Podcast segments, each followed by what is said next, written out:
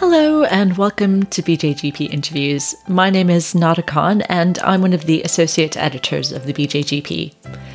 Thanks for taking the time today to listen to this podcast. In today's episode, we talk to Dr. Gail Davidge and Dr. Brian McMillan, who are both based at the Centre for Primary Care and Health Services Research at the University of Manchester. We're going to discuss the paper they've recently published in the BJGP titled Putting Principles into Practice, a qualitative exploration of the views and experiences of primary care staff regarding patients having online access to their electronic health record. So thanks, Gail and Brian, for both joining me today to talk about your paper. This is a really topical issue, given that NHS England has been pushing plans to allow patients full online access to their primary care records.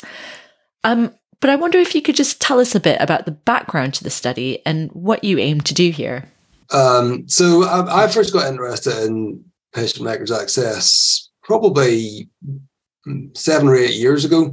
And the reason I got interested was because working as a GP, I became aware that patients could potentially access their record. And at the time, it terrified me. And I thought, I need to find out more about this. So that's what my motivation was to start doing some research into it, because I was also working as a clinical academic at the time. So I applied for some funding to do some research with patients and carers. And then the next obvious step for me was to speak to clinicians and other healthcare professionals about what their experiences and thoughts were around records access as well. So it actually applied for the funding before the NHS England announcement regarding their plans to enable full prospective records access by default. So tell me a bit more about what you did here. So from reading the paper, it seems that you did some closed questions and then this qualitative study. Prior to interviewing our participants, we did ask a couple of closed questions just to get a sense really of what people's general idea was around this whole idea. So we asked the question, what do you think about the idea in theory of patients having access to their records on both a historic and a prospective basis? So that's anything from a certain date in time forwards. So that really helped actually to sort of ground the interview at the very beginning to find out what people thought. And then we then went on to sort of really unpick that in a lot more depth. And actually those questions kind of gave us our first overarching theme, which was, the vast majority of people really agreed with the idea in principle. But when they start to think about it in practice, that's when they really started to deeply consider, some of the benefits and drawbacks around that, about what would happen when they actually implemented it in practice. Yeah, I thought that was really interesting from the closed questions that, as you highlighted, most participants agreed or somewhat agreed that patients should have prospective access to their records.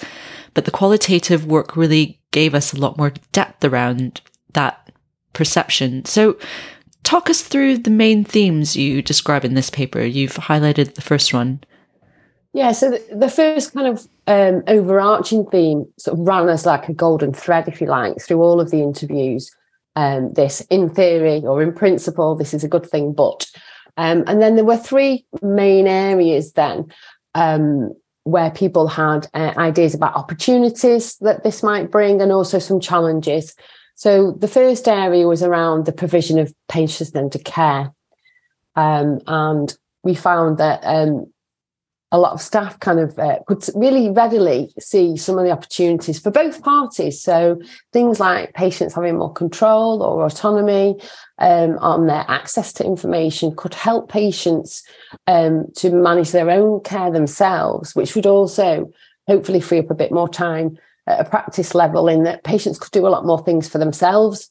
That they could get the information they needed for, say, a benefit application, or if they were going on holiday, they could check their immunisations. And that meant one less phone call to the practice. And then there were other things like if a patient is in a consultation and maybe, they're not taking in everything during that period, and they can go away and use it as an aid memoir and get some reassurance and confirmation around that, or maybe be able to share that with, a loved one or a carer afterwards. Also that the transparency enabled the sort of sense of, it proved that the health professionals were doing what they said they were going to do, or it offered confirmation that there was a plan in place for what was going to happen next week or in 6 months' time and things like that. But then around equity of access, there were significant concerns, and this was something that came up with all our participants.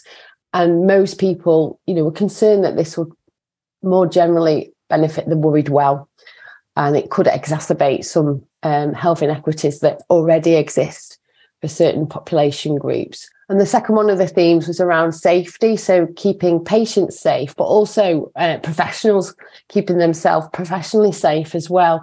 So there were a lot of worries around patients feeling more anxious or offended by the content of their record, and that's come up a lot already in the literature.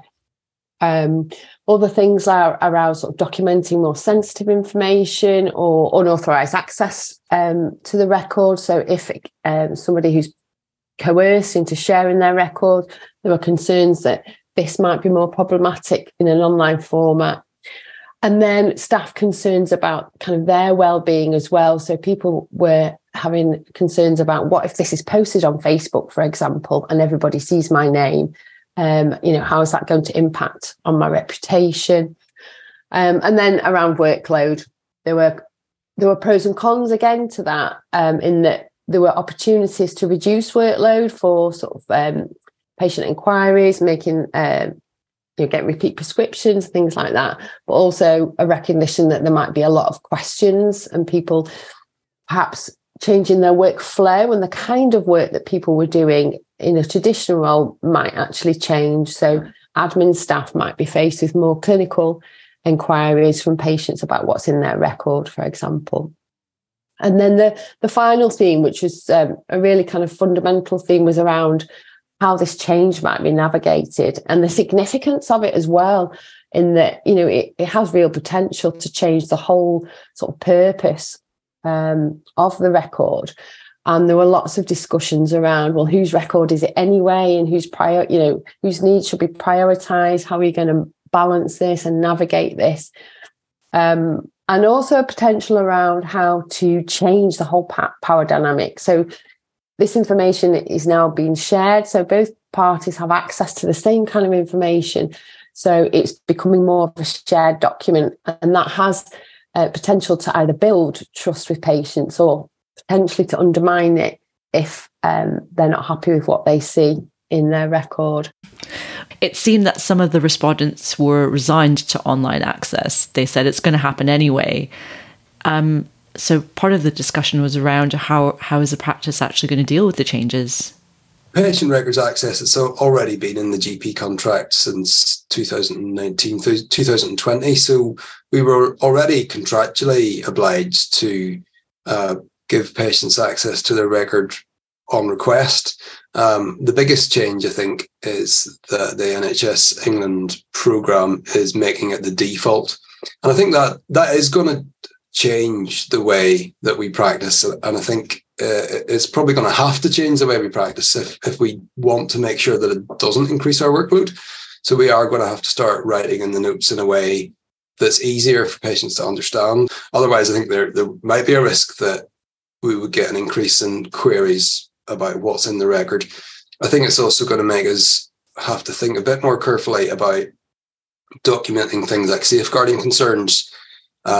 And that was something that was mentioned in our paper, that it was one of the concerns of GPs, where if they're worried that somebody might be a victim of domestic abuse, for example, if we document that in the record and then the perpetrator manages to log in to that person's record from home, they might see that we've sort of twigged, or, you know, that we've got concerns, and that could potentially exacerbate the situation. So in certain circumstances, we are going to have to start thinking, should this at least temporarily be hidden from the online record? And we would only do that if we thought that the patient's safety was going to be at risk, or they were at risk of significant harm. So those are probably two major changes, I think, that the default access is going to have on the way that we practice. Yeah, I'm sure you're aware of Jeremy Horwood's work around online access to records. And I spoke to him about a paper that they published in the BJGP as well. And he was talking about the fact that we will have to change how we document things. So, for instance, use of shorthand, but also other nuanced things like if you suspect something but you're not sure, how are you going to document that in the records? And I wonder if any of your participants picked up on either of those two. Absolutely. And it's not just the things that immediately spring to mind. One thing that surprised me was one of our participants talked about they put things in their notes, like a little aid memoir, so that they can maintain really nice, personable relationships with their patients. So she noted things like they were going away on holiday, or to ask about a family member or a cat or something like that. And she would not want a patient to see that in their record, but having that safe space to put that there actually helped maintain good relationships with patients. And again, yeah, like you say, in line with Jeremy's findings, that there was a lot of concern around sort of differential diagnoses and thought processes, and also around continuity of care. So practices where patients very rarely see the same GP, and I think that happens a lot. They may document something for a colleague just to keep an eye on something that they wouldn't want the patient to read or to be, anxious about. But there was kind of this real sort of lamenting of this loss of this space, and where are we going to put all those things now? I wonder what you both feel are the take-home messages here for those working in primary care. Brian, you've already pointed out that if we are going to have prospective access, and patients need more support with interpreting test results potentially, but anything else that you feel were key implications here? Yeah, so along the same lines, that because records access is going to make the record more transparent, patients are going to be able to see what we're doing more. And I think in the past, a lot of GPs probably would have ordered blood test results without necessarily explaining exactly what all those test results or what all those tests were looking for. And I think in the future, we are going to need to start being a bit more open about what exactly we're looking for when we're requesting test results. Otherwise, there is a risk that a patient's going to go home and Google what a CA125 means and think that their GP suspects they got cancer, even though that's just something we would do routinely for certain conditions as a rule out. Even though we don't really think it's going to come back positive, we would do it routinely to make sure, in the very, very, very unlikely event that it is a cancer, that we don't miss it. And I think we are going to need to start being a lot more open about exactly what we're doing with things like requesting tests. Absolutely. I think not just the work that we've done on this particular paper, but the prior work we've done with patients and some work I've been doing after this, talking to patients, is maybe to reassure health professionals that actually what patients want most is for their record to be safe and for it to continue to serve that clinical purpose. I think that's generally quite a positive message, really, that the most important thing is safety, keeping patients safe through accurate descriptive records. And as you say, it's an opportunity in lots of ways as well. So I just really wanted to say thank you to both Gail and Brian for joining me today to have a chat about this paper. Thank you. Thank you. And thank you all very much for listening today to this BJGP podcast. The original research article can be found on bjgp.org, and the show notes and podcast audio can be found at bjgplife.com. It's been great hearing more about plans for online access to clinical records, as I know that's something that a lot of people working in primary care are thinking about. And it's good to have a discussion about both patient and clinician views on this topic. It's been great to talk to Gail and to Brian, and thanks again for listening. Bye.